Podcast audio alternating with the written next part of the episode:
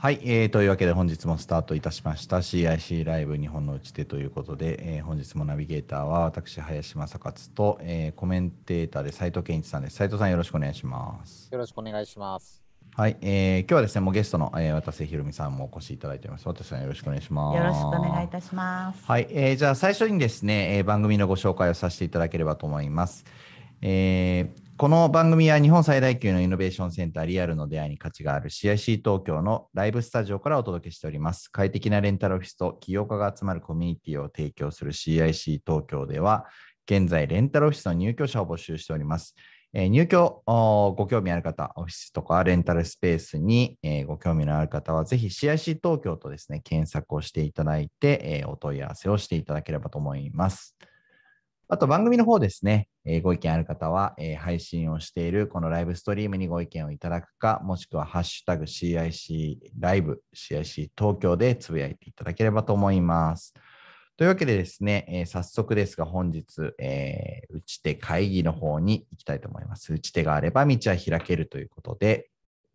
はい、本日のゲストですね、えー、新規事業開発の打ち手ということで、えー、渡瀬宏美様にお越しいただきました、えー、株式会社アーレア代表取締役虎ノ門ヒルズビジネスインキュベーションセンター、えーと、ここが15階なんですけど、4階にあたるところですね、アーチのチーフインキュベーションオフィサーをやられております。よろしくお願いします。渡瀬と申します。よろしくお願いします。やっぱり噛みましたね。私も自己紹介するときに 噛みます。感じましたね。そうですね。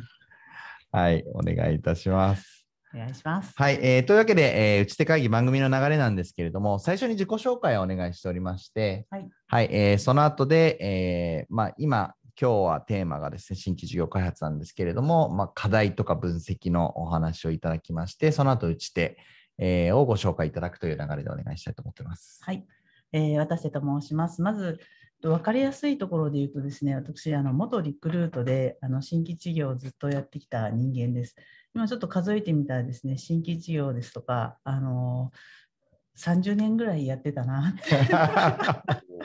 すごいですね。っていうあの、はい、あのことになっております。で、はい、新規事業の、まあ、畑をずっとリクルートで歩いたんですけど、そのきっかけになったのが、あの社内の新規事業コンテストで、えー、ブライダル情報誌を提案しまして、うんうんあのコンテストは落選したんですけれども、そこからあのいろんな人に助けていただいて、事業化まで持ってきました。あのいわゆるゼクシーですね。そうですねそれがゼクシーという事業になりまして、はい、今はゼクシーの生みの親というふうに 言っていただいております。でえっと、22年ほど勤めたリクルートを辞めて、この新しい事業を生み出すノウハウを日本のために、世の中のために使いたいというふうに思って、うん、あの会社を辞めましたはいあのまあ、ほとんど個人のような会社ですけれども、大手企業さんの新規事業をサポートしながら、はい、あと、スタートアップの投資あのの支援、投資育成の仕事をこう両輪で回すという、ちょっとこれはあの日本でも割と数少ないビジネスパーソンの一人ではないかというふうに思っています。でそうそういう仕事をしていたらですね、あのご縁がありまして、虎ノ門ヒルズにその大手企業専門のビジネスインキュベーションセンターを立ち上げるという構想が、うん。うん、あの森ウィルさんがお持ちになられて、はい、それをウィルというベンチャーキャピタルがあの共同でやるという時に誰が立ち上げられるんだろうという 時にですねあのお声がかかりましてあのまあどういったまさにその森ビルにとっての新規事業であるアーチというインキュベーションセンターを一緒に立ち上げるというところから、うん、あのやらせていただいて、うん、今はその先ほど林さんが舌を噛んだ チーフインキュベーションオフィサーというあの役名をいただいて今は約100社600名の方が入居してますけれどもその皆さんと一緒に悪戦苦闘するという、はい、そういう仕事をさせていただいております。ありがとうございます。あの渡瀬さんはその斉藤さんもそうなんですけど私もあのリクルートのあの後輩ということになりますのであの今日はチームリクルートであの お届けをしていこうというこの時代ですが、なんとですね、あの私、基本的に私さんお会いしたのがトライアスロン会場ばっかりなんですよね。うん、あ、そういう文脈ですね。そう、すごいんですよね。で、めっちゃ僕からするとスポーツお姉さんっていう印象がありまして、さっき聞いてマジでびっくりしたんですけど、日本のですね、テニスのランキングのですね、エイジ別のシングル13位、なんと。すごすぎないか？2桁いっちゃいましたね。はい、で実はですので、あの今ってリモート会議できるじゃないですか。なので試合に遠征に例えば九州に行ったり札幌に行ったり遠征で実は試合をしながら試合と試合の間に会議をしたりしながらあのこっそりちゃんとあのランキングを維持するということをやっております。結構タフですね、すこれは。いや、ひろみさんにあの悩みってあるんですかってお伺いしたら、最近の悩みはテニスと仕事の両立。あのそこになぜか家庭は入ってないので、ちょっと主人が聞いたら怒るかもしれないですけど、日本柱が。はい、日本柱がテニスと仕事です。でもね、あの旦那様はあの皆さんご存知ですけど、本当にあの素敵な、えー、辻さんがあの旦那様なんですけども、一緒にトライアスロン会場にもいらっしゃったりとかですね、はいめっちゃ優しいですよね。まあ、あの、いい旦那さんもらいました。ああ最高でございます。やっぱりゼクシー生みの親がやっぱり結婚を大事にしてらっしゃるっていうのそうは、ですね。それはとても素晴らしいことですよね。ありがとうございます。はい。というわけで、早速なんですけれども、今日のテーマのところなんですけれども、新規事業開発って、まあ、すごい、こう、幅が広くなってくるんですけど、課題とかですね、やっぱり、こう、分析して、まあ、こういうとこ問題なんだよなとか、引っかかるんだよな、みたいなところ、いろいろあると思うんですけれども、はい。はい。もうね、これだけでね、一晩ね、の飲み明かせるぐらいなんですよ。美味しいお酒がいりますね。えはいで、えっと、経営サイドの問題と、はい。その任されていらっしゃる現場サイドの問題とはい。2つあると思いますけれども、うんはい。やっぱり根が深いのは、はい。あのまあ、経営サイドの実は問題でして。ああ、そうですか。そうなんですよ。うん。あの新しいものを生み出そうという機運は、はい。今昨今すごく高まってきているんですけれども、実際のところ、うん。新規事業というのは、はい。成功を約束されていない。うん、そうですね。そして今社長やってらっしゃる社長以下役員をやってらっしゃる方は成功してきたからそこに座っていらっしゃる。なるほど。なので実は失敗をしたことがない方があの多かったりします。うん。もしくはあの主要な基幹事業のご責任者をうん。お務めになられて、うん。そこで成果を出してトップにいらっしゃるといそうようなケースが多くてですね。何よりそのリスクを取りたがらない、うん。というようなことがあったりですとか、そのそのまあ延長なんですけども、例えば想像してくださいね、うんうん。利益が出るのに5年かかりますというような事業を、はい。あのオーナー企業はまた別なんですけどね、任期がまあ5年とか7年とかっていう企業の経営者の方々、役員の方々が、それをあの、まあ、次の方にもうバトンを渡すということが分かっている前提でスタートできるかっていううん。ような問題ですとか、まあ、そういうそのとにかくあの現場の人たちは兆しを感じて可能性を感じて、そしてまさにそういう困ってる人を目の前に見て、この事業は必要なんです、うん。求められてるんですってうん言って、どんどんこう上に上げるんですけれども、こうピンとこねえなとか、うん。あもっと言うともっと若い人たちのための事業っていうのは、うん。なおさら例えば60オーバーの経営者の人たちからすると、え？そんな人はいるのかこの世に みたいなことでですね、あの特に私が今一緒にあのお仕事させていただいているような企業さんうんっていうのは、うん社長以下役員の方々っていうのはね、うん。役員専用のエレベーターに乗って、うん。降りると白い手袋をはめた運転手さんがいて、あららら。ガチャッとこうドアを開けて。でなので、うん。例えば、ウーバーイーツ自分で頼んだことない、うん。Airbnb なんてそんなもん泊まったことない、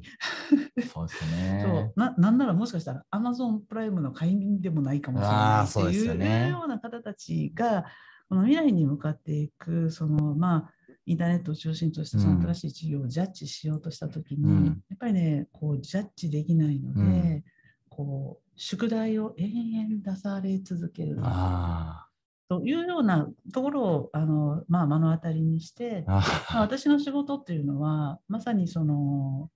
判断してもらうっていう、うん。その背中を押すというはい。ようなことをやってますね。なるほどね。例えばね役員がはいずらっといいて、はいこの事業どうしようかっていう、まあ、例えば新規事業コンテストの審査会なんかで、はい。役員全員がバッテンつけるんですよ。はい。で私一人丸つけてるんですよ。多いですね。で、うん。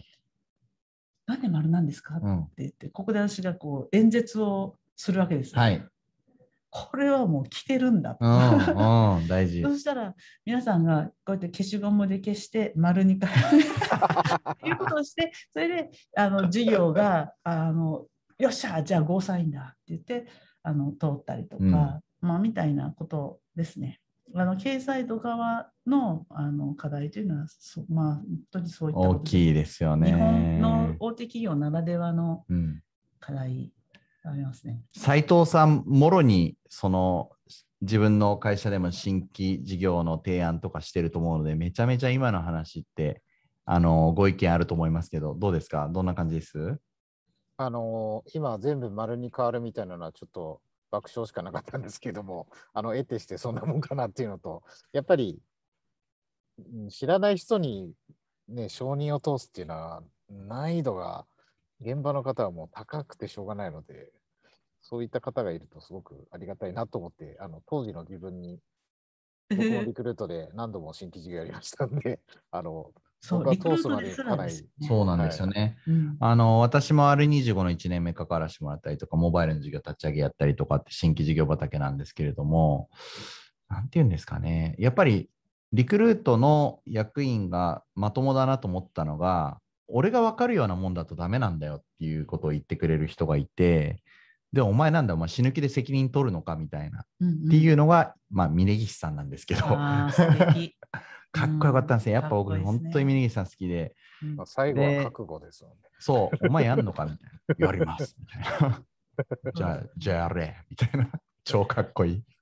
で私が、まあ、まさに今日のあれですけど打ち手としてどういうことをやってるかというと、はい。例えばねその取締役会でその単年度黒字化が3期目で累損解消するのが5期目で、まあ、最大5億円キャッシュアウトをしますと。うん。というこの事業につきましてご決済をお願いいたしますって言うと、うんシーンとするわけですよ。そうですよね。で、うわどうすんだ？うんどうすんだ？っつって、で、うんって言って結局宿題たんまり出てるみたいなことになるので、あのどういうことをやろうって今こう各社でやってるかというと、はい。こういう可能性のある事業なので、はい POC させてくれと。はい。要は実証実験させてくださいと、うんうんうんそれに1000万くださいなるほど。それは決めやすい。そうなんですよ。うんだから1000万、これをテストするのに値するぐらいの事業なのかどうかということを持っていって判断してもらって、1000万とりあえず勝ち取ってこいあなる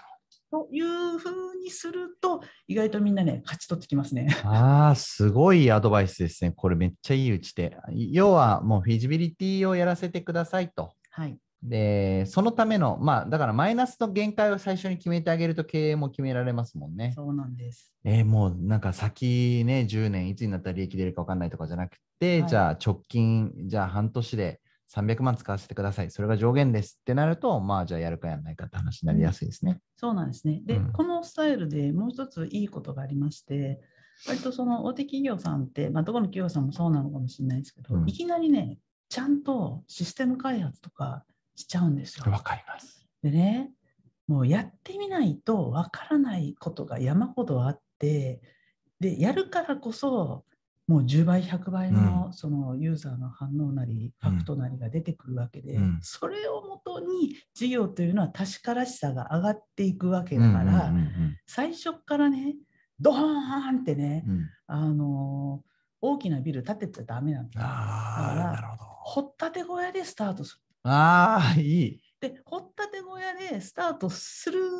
そのお金を出してもらってそれを分かるそれが分かったら2階建てにして、うん、それがそれができたら次は3階建てにして、うんうん、いつか大きなビルになるんだけれども、うん、でもずっと実はフィジビリティだったっていうぐらいの方が、実は最短で事業が私は成長するというふうに思います。掘ったて小屋時点で例えばゼクシーだと、掘ったて小屋時点でビルってどのくらい見えてんのかなみたいなのが、あの、掘ったて小屋の中でもドアノブだけがピカピカで、あ、これいけるかもしれないとか、そうなんかそういうのはどんな感じなんですか？あそれで言うとね、うん、例えば、そのゼクシーで言うと、あのまあ、広告事業なんですけども、何にチャレンジしていたかというと、うん、当時その業界が結婚式場を紹介するいわゆる紹介サロンという事業者さんが業界を牛耳っていて、で上流にいるもんだから、まあ、そこが情報操作もできるというような状況で、はい。はい、その存在が大きくて直接的に消費者の人たちから反応をもらってコンタクトをと、取ってもらうということができなかったんですよ。なるほど。でなのでゼクシーのチャレンジポイントっていうのは、うん、ゼクシーを見ただけで、うん、そういうこう友人のそのサロンに立ち寄らずに、直接的にブライダルサロンに、うん、あの見学の予約の電話が入るかどうかということが、実は KPI だった。そうなんですよ。だからそれがいいんです。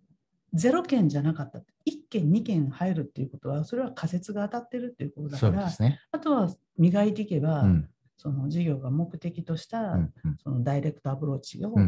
の可能にすることができる。そうですよね。だから紹介所に来て、なんかよくわかんない情報にっていう、まあよくわかんないって言ったらあれですけど、だそういうところで、まあ、えー、立ち止まるんじゃなくて、やっぱ直接自分で問い合わせたいっていう人がいるんですよっていうことが、まず最初の種だったわけですね。そうですね。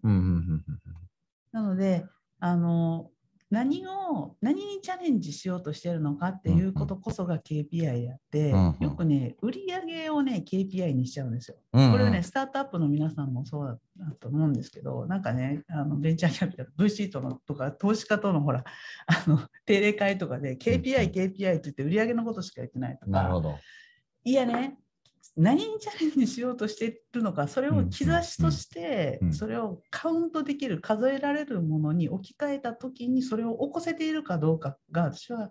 あのこそ見るべきだというふうに思いますね。ああ、なんというか KPI の P はパフォーマンスですからね。そうです。ね、あのプロフィットじゃないですからね。そうなんキープロフィットインジケーターじゃないんだと。はい、それ本当大事ですよね。なんか、何のためにこの事業やってんだっけって大義とかそういったものも含めて見失っちゃいますもんね。そうなの。うん、で、結局その売上目標なんて少しそのコンバージョンがいくつかこう2分の1、2分の1になるともう25%になるわけですよ、達成率なんて。そうですよね。じゃあ25%の達成率だからダメかっていうと、うん、そうじゃなくて25%なんだけれども、うん、狙ったことが起きているんだったら、私はこれは丸だし、うん、それをどう掃除系で大きくしていくかっていうことを次は議論すればいいなっていう、そういう、はい、ことを役員の皆さんにも言ってます。売上じゃねえぞってって。実は経営者サイドに問題が大きいっていうのはかなり皆さんなんか気づいてるようで気づいてないことかもしれませんね。そうですね。あとね、うん、あの皆さんねビジネスを探そうとしちゃうんですよ。はい。ビジネスモデルを探そうとするんですよ。はい、えなんならアメリカでちょっと流行ってそうなビジネスをこう日本に持ってきちゃったりとかするんですけれども、私の持論なんですけれども、外から見える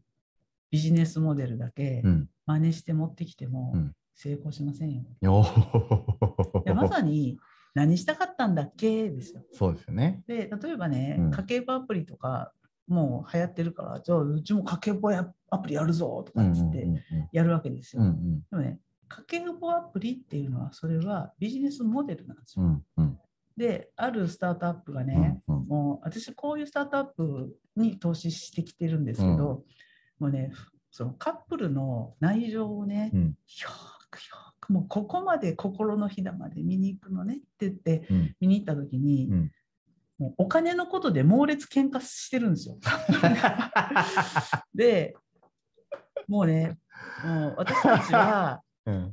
お金のことでカップルが喧嘩しないってそういう世の中にしたいんですっていうんですよ。分かりやすい。でうんでそういうことを見見てうんビジネスを磨いてる人はうん磨ききれるんです。うんうんうんうんでもねうんおお、家計簿アプリやろうぜっつって、家計簿アプリやってるっていう人たちって、うんうんうんうん多分ね、成功に近づけないと思う。ああ、わかりやすい。なるほどイメージ超つきますね。まさに林さんがさっき、俺たち何がしたかったんだっけ、ですよ。うんうんうんその時に、え、家計簿アプリじゃないの？っていう和順？じゃあね、ダメだよ。成功しないよ。もっと上位概念としての何を世の中に対して起こそうとしてるのかあーっていいいですねうことをやっぱり言語化してそれをみんなでもうちゃんと紙に書いて壁に貼っといて、ああ、うん、何に向かって事業を磨いていくのかっていうことをね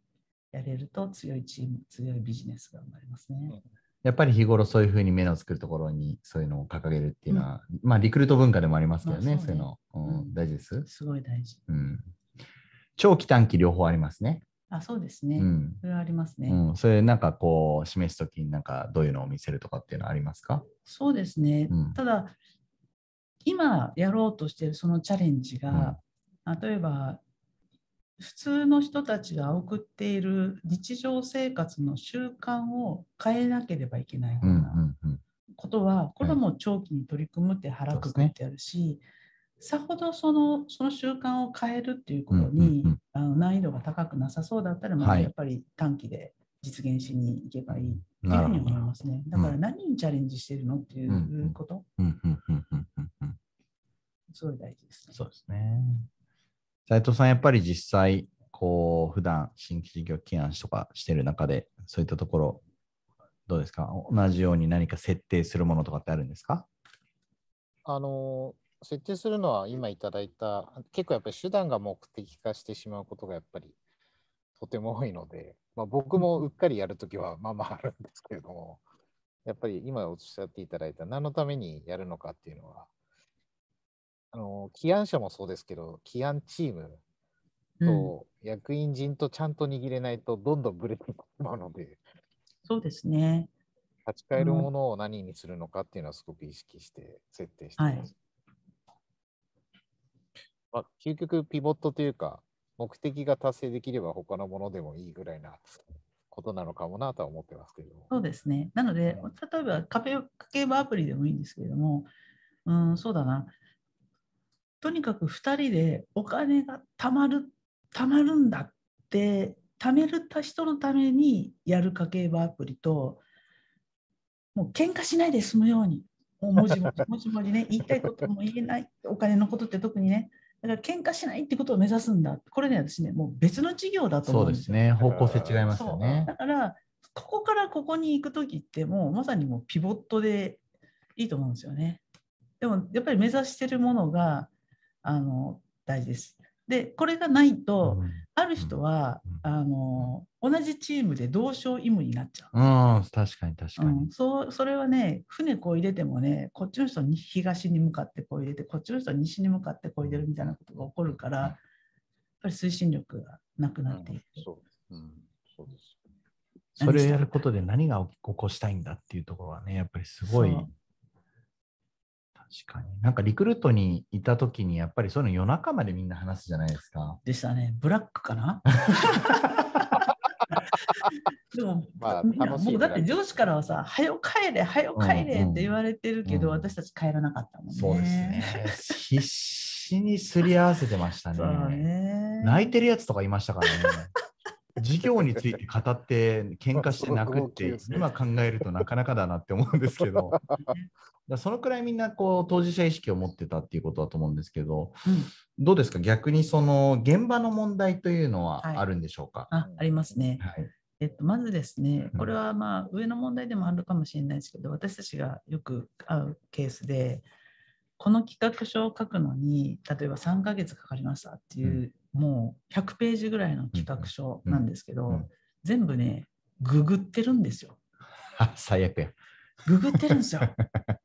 で、ググってググってググって素晴らしいこうマクロデータと、あ素晴らしいもう目が潰れそうなビジネスモデル図とかうんがこう緻密に書いてあるんですよ。うんうんうん、でもこれ1分見てダメですね。ああ本当ですか？そうで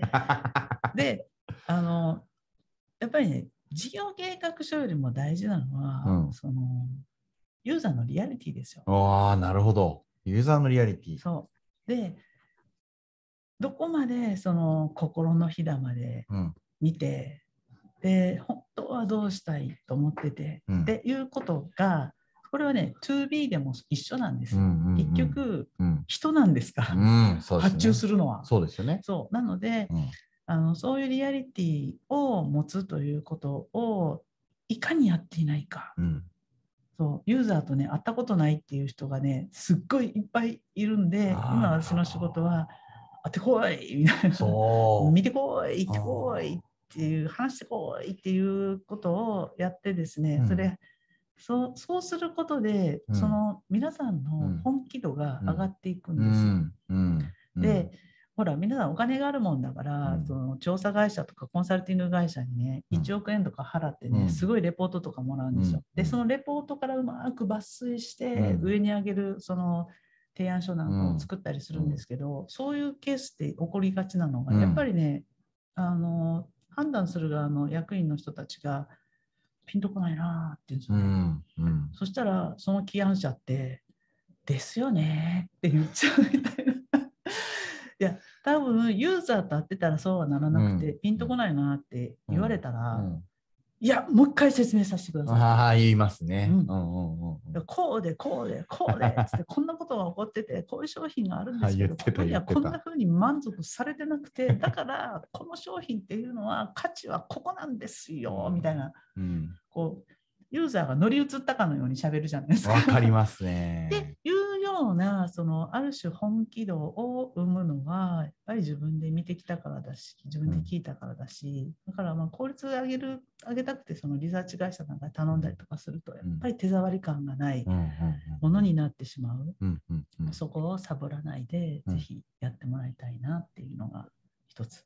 はい、であともまあこれもね、一晩喋れるんだけど、うんはい、いくつもありそう時間の関係で、いっぱい。もらってますからね。時間の関係で、まあ、あと一つだけというと、はい、そうだな、まあ、今、価値の話を言いましたよね。はい、でね、ローンチしたら、それをゴールだと思ってしまうんですよね。実は、さっき、掘ったて小屋でいいから、掘ったて小屋で初めて2回、3回、4回と上げていくんだよっていう話をしましたけれども、でもやっぱりね、ローンチをゴールだと思いがちなので、うんうん、そこでね、ある会社のケースなんですけれども、もう5年もやってるんですけれども、全然広がらないんですよ、売れないんですよ。って。もう広告宣伝の費用がもらえないからですかね、広告したら広まるのにっていう話を言ったりするんですけども、即座にこう私が申し上げるのは、リピートが増えないということは、もうどんどんお客さんを殺してるわけで、殺してる状態で宣伝しても、アンチを増やすだけだ。なるほど。だからじわじわお客さんが増えないっていうことは、磨きが足りないからだからなるほど広告宣伝じゃなくて事業を磨くことにこそ集中をするんですよと。事業だそうですよ、うんうん、みたいな話をしています、うんうん。せっかく作ったこのねビジネスモデルをねやっぱりこれ参加コストになるんですよ。巨大投資をして作り込んでしまうと。だから捨てられないし変えられないし変えようにも構造が複雑すぎてうん、そう。あんだけつぎ込んだからな。そうそう。で でもね、微妙にやっぱりね、うん、センターをずらしてるんですよね、うん、最初のこう、うん、モデルって、そんな最初からもうど真ん中にも当てられる事業なんて、まあ、私は見たことない。見たことないですよね。そうそうだから、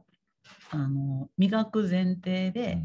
事業をローンチするっていうことは、あの本当に重要だなというふうに思います。うん、なるほど。そこのユーザーの手触りとセットですよね。ねだからそこが磨き上げる基準としては、やっぱりユーザーがどう思うかっていうところだと思うんですけれども、だからひろみさん、まあ、今全体的にその、えー、課題点みたいなところとセットで打ち手みたいなところもあのお話しいただいてきたんですけれども、まあ、経営層と現場側両方にま努力できるポイントがあると思うんですけれども、こう組み合わせたときにどういうふうに打ち手としてやっていくと、あの会社として組織としてうまくいくのかなっていう、すごい難しいあのあれだと思うんですけれども。ねはい。まあ、あの一番いいのは、はいまさにあの途中で林さんおっしゃったように経営層が自分たちがジャッジしないうんというふうに決めて、うん。ある種ある程度の権限を、あの現場の人たちに任せてしまってもうスピーディーにどうぞ回してくださいうんというようなやり方ができる、うん。あの会社の方が成功するというふうに思いますので、そういう会社ってね、どんどんやるんですよ。うん。どんどん失敗するけど、うん。何が起きてるかっていうと、めちゃくちゃ人が育つんですよ。でど。結局、今私はあの新しい事業を生むということをお手伝いしてるんですけれども、こう本当にもう全ての会社にお伝えしているのが、うん。皆さんは新しい事業を作ってるんだ。うん。うんでも、新しい事業を作りながら、どんなに世の中が変化しても、それに対応できる会社を作ってるんだ。おーすごいですね。だから、あのもうし失敗も含めて、はい。その試みを、ケーパビリティを磨いて、はい。で、今それをやらないと、5年後やばいよ、うんうん10年後はもっとやばいよ。うんうん。だから今、今こんなにうん。苦しみながらうんも、ケーパビリティを磨いてるんだ。事業を作りながらねっていう。いいですね。うんそうか、人を育ててるんですね、実はね、裏側で。そうなんですよ。まあ、あんまりそれを言っちゃうとみんながね、うんなんだ、人材育成かって思うと本気度がまたちょっと薄れちゃうから、あんまりそれは言わないんだけれども。すごいですね。そうですよね。なるほど。人が育てば成功確率も上がっていくし。はい。つまりうん失敗なんてどうせするし、でも失敗しなければ成功に近づかないと分かっている経営者と、うんそれをだから現場に任せて現場がくるくるくるくるっとこうんう単サイクルで回すっていう力うんを持つ。うんこれがまあ最高の組み合わせですね。なんか、あれですね、子供がね、あの転び続けられる安全な運動場を作るみたいな。うん。それは近いかもしれないですね。なかなかでも難かどう、どう、実際どうやりますか、それ。その例えばやっぱり予算とかき機関とか組織とかいろんな話あると思うんですけれども。はい。まあ、まずは事業化を決済するのではなくて、うん事業化に向かうテストを決済するという、うんうんうんもうそういう仕組みに変えるということですね。うん。なるほどね。それがあの一番あの劇的に「はっ!」って視点が変わるうんうんポイントですね。なるほどですね。斉藤さん、やっぱりこう新規事業を作ったりするときに、そういう枠組みとかトライアルの仕組みとかって作ったりするんですか？そうですね。ちょっと僕もこの話しちゃうと2、3時間かかってしまうんで、ちょっと、まあ思うところがすごく大きいですわかるわあの、そうです。枠組みを、僕はなんか結構角度を気にするというか、ちょっとでも角度が上がればいいなと思ってまして、この角度を見るための時間をもらうというテストをするみたいなことは結構言ってたりはします。うんうんでもやっぱりこう、オーナー会社とか、自分の会社、まあオーナー会社なん、自分がオーナーなんでオーナー会社とこういうことになるんですけど、やっぱりなんていうんですか、ある程度度量というか、はいまあこここら辺までこけてもいいかみたいなのは、なんとなく腹積もりがあってできるじゃないですか。そうですね。で、上場企業とかって、やっぱうんそこのフィジビリティとか失敗とかに対する許容っていうのは、その仕組み上やっぱ難しいのかなっていうのもはい思います。非常に難しいですね。はい。あの特に役員同士が仲が悪かったりとかするとめちゃくちゃ難しいですね。やっぱり失敗が許されないっていう。ああいつの失点音が俺の加点みたいなのありますよね。で、オーナー企業の場合は、えっと、それは上場企業しかり、うん中堅企業さんしかりなんですけれども、長期政権なんですよ。はい、はい、そうですね。長期政権なんです。であの、やっぱり少しあの新規性が高い事業に早期にチャレンジするケースって、うんうんそれそういう世の中になるのに5年ぐらいかかったりするんですよね。だから利益が出始めるのがもう6年目とか7年目とかっていうような時にその世界が来ると信じているオーナーがいるかいないかっていうことがもう本当に大きな差になります。なるほど。私、老舗さんの応援をさせていただいて、かれこれ14年になりますけれども、やっぱり、ね、時間かかっていろいろ組み立ててきて、ようやく皆さんの信頼勝ち得て、業界のパートナーができて、うん、思ったよりやっぱり何事も時間かかるなっていうのは本当思いますね。うん、そうか。その一朝一夕にはできないので、オーナーが腹くくって、えー、長期政権で我慢するかどうかってことですね。でオーナーが今度退任しても、ジュニアのがいるじゃないですか。うん、なので、あそういう意味ではね、最強はね、オーナー会社があの息子さん、次期社長の息子さんに新規事業を、あの任せるというパターンは、まあ、トヨタさんなんかもそうかもしれないですけども、うん、あの非常に最強のコンビネーションですね。はい、もうある意味最強長期政権リスクが取れるじっくり育てられる。はい、で、周りの、例えば徳川家康と徳川秀忠がいるとして、秀忠様を失敗させるにはわけにはいかないっていう周りの武将とかもいっぱいいるわけですよね。武将いますね。はい、武将がお守りしてますからね。そうですね。だからそういう中で秀忠も成長していくと。そうそうそうそういうことですね。そうなんですよ。あの初代の薫陶を受けたえー、人たちが、まあ、そうやって盛り立てて、なんとか成立をさせに行くっていう、はい、まあ、だからそれに成功の図があるわけですよね。うん、だからやっぱ上場企業、やっぱ、だから上場企業でそういう組織とか仕組みとかうまく作れてるところってあるあったりするんですか？うんそうですね、まあ、今まさに作ろうとしていらっしゃるところがありますね。そうですか例えば KDDI さんなんかは、はい、素晴らしい事例だとは思います。あなるほどですね。まさにあの新規事業のご担当だったあの役員の方が社長になられましたし、はい、なかなかないですよ。そうですよね、うん、普通通信事業からっていうなっちゃいますもんね。そうです。うん、本家本丸から、そうですよね。リクルートだったらリクナビやってた人みたいになっちゃいますよね。そうですね。はい、でも多分、うん、あのその人たちが社長やってたらインディード買ってないですね。ね、あの、希代の大博打に、あの、井出小葉さんという私の同期ですけれども、あの、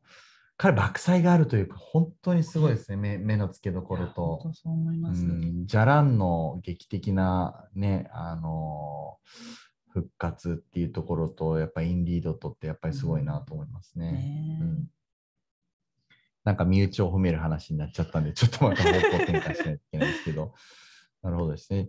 じゃあ、ここから先ですね、残り、えー、5分ぐらいになってきましたので、ここから先、あの私さんとして、あのこういった打ち手とか、あの新規事業とかのやり方についてご指導されていく上で、まあ、こんなことやっていこうと思ってるみたいな、うん、こう先々の展開とかビジョンとか教えていただいてもいいでしょうか？はい。えっとですね、まず、あの大手企業で、まあ、大手企業に限らずですけれども、あの新規事業の部門に移動に移動されてこられる方々の私の実感値で9割以上は新規事業のご経験のない方が多いです。そしてなんならそのあの責任者の方も新規事業の経験がなく担当の役員の方も新規事業の経験がないという、うん、そういうケースが実は多々ありまして、うん、ですので例えばこの4階のアーチではその共通言語としてそのチームがその新規事業のプロセスですとか大事なポイントというようなことをあの学んで同じ言語を持つという同じ目線を持つというようなことをあの実はやっています。うんうん、でその共通言語があるとなんと企業間のコミュニケーションも実は加速するんですよね。うん、だから実は私はあの新規事業のあの開発のプロセスを5つのステージ10のステップに分けてそれをまあすごろくのように皆さんがちょちゃんと進んでいくようにしてるんですけど、なぜかっていうと、はい、だってみんないきなりビジネスモデル図書くんだもん。そこじゃねえよ。それじゃねえからよだいきなりそのビル、ビルを書き始めるわけですよね。そうそうそうそう。いや、そこじゃないからね、みたいな。っていうので、あの、まあ、提供価値の設計っていう、そういう、あの、まあ、ターゲティング、提供価値の設計っていうこう順番になってるんですけども、はい、あのそこの部分を非常に重視していて、でそのそういうあのなぜそこが大事かっていうようなことをあのお教えしてでそうすると企業間同士がそのその言語でもってあのなんか価値を探しにこう、うん、したりですとかっていうようなこうイノベーションオープンイノベーション的な動きができたりをしています。はいうん、でそういうそのプロセスメソッド的なものをあのお教えするということに加えて、うん、私新規事業って、えーと、スタートアップは別ですよ。だってそれやりたくって飛び出してきたし、うん、そのやっている事業にジョインしたくて飛び出していくわけだから、うん、でもその普通のサラリーマンの人が新規治療をやるっていうと人事異動で「え僕ですか?」なんで僕なんですか?」みたいな、ってこともあるんですよね。うん、っていう人たちがそのやっぱり障害物だらけの障害物競争である新規事業という仕事に取り組むときにもうこれやめた方がいいっすよ。って言いたくなるシーンの方が、これやった方がいいっすよっていうシーンの10倍ぐらいまあ大体あるのがあれなんで、ね、だってあのもう本当にね、あのうわー、やったーっていうことって、まあ、半年に数回あるかなみたいな。あればよかったって感じですよね。っていう時に、えっとね、やっぱり本気になれるということが大事で、うん、じゃあどうやって本気になるかっていうことを、うん、あのお伝えするっていうことがすごい大事かなっていうふうに思って、うん、そういうふうに仕事をしてます。まさにねこの本気になれるようにサポートするという部分っていうのは私たちがアーチが提供しているこれ私がこれを構築する時にすごく重視したことなんですけど、メンターがいて、はい、セミナーがあって、はい、コワーキングスペースがあって、うん、コーヒーが無料ですってっていうことって、これはもうビジネスモデルなんですよ。うんうん、価値じゃないんですわかるわかる。さっき言った、これって、家計簿アプリです。コワーキングスペースです。インディビジュアルセンターですって言ってるのと一緒で、いやいや、何がしたいんだっけっていうことで。そうですね、っていう時に、やっぱり価値としては、本気になれるとか、そしてその仲間が、会社を超えた仲間ができる。で、そのための心理的安全性がある。というようなことをもうスタッフ一同みんなでもう神は細部に宿るかのように頑張ってるわけですよ。水の下でそれをやってるんですよ。うんうんうん、それこそが提供価値なんですよ。書きまくってるわけですね。書きまくってるわけですよ。みんなで。だからまあまあそういう言語でね、あのー、うん、事業を語りあの合ってます。はい、そうですよね。だから、あの、アーチさんの皆さんがあのテレビに出てるのを見たことあるんですけど、やっぱり皆さんすごいお互いの授業のことで理解しに行こうという姿勢が素晴らしいし、でお互いの授業にすごくコメントとかちゃんとしていて、そのなんていうか関わってる感がすごくあるなって、あれすごい大事ですね。はい、うん、そうですね。あの手触りとか、あなんかこう、はい、ね、あのリクルート出身だとついついあの尺度がおかしくなるんですけれども、あの勝手に関わりに行くおせっかいが多いので、そうですね。あれですけど、まあ、あの文化って実は特殊なもので、まあ、世の中で言うと、あそこまでああいうふうにコミュニケーションするって、アーチさんはすごく、我々 CIC もね、あのそういったことができるように努力あのしていきたいなというふうに思いますが、さて、というわけで、あっという間にお時間が来てしまいました。最後にじゃあ、えー、見ていただいている皆さんにまとめとして、えー、新規事業開発のうちで、えー、私、ひろみさん、お願いいたします。はい、えー、っとですね、あのまあ、今日ずっとお話ししてたことなんですけれども、あのとにかくユーザーとなられる、それは 2B でも 2C でもなんですけれども、よくよくあの会って、知って、愛してあげるっていうことができたときに、事業は成功の一歩目を踏み出せていると思います。ありがとうございます。ね、素敵なまとめでございます。やっぱ愛っていうところはね、暑苦しいんですよ。まあ、ゼクシーも愛とともに生まれてますからね。そうですね。愛のメディアですね。はい。はい。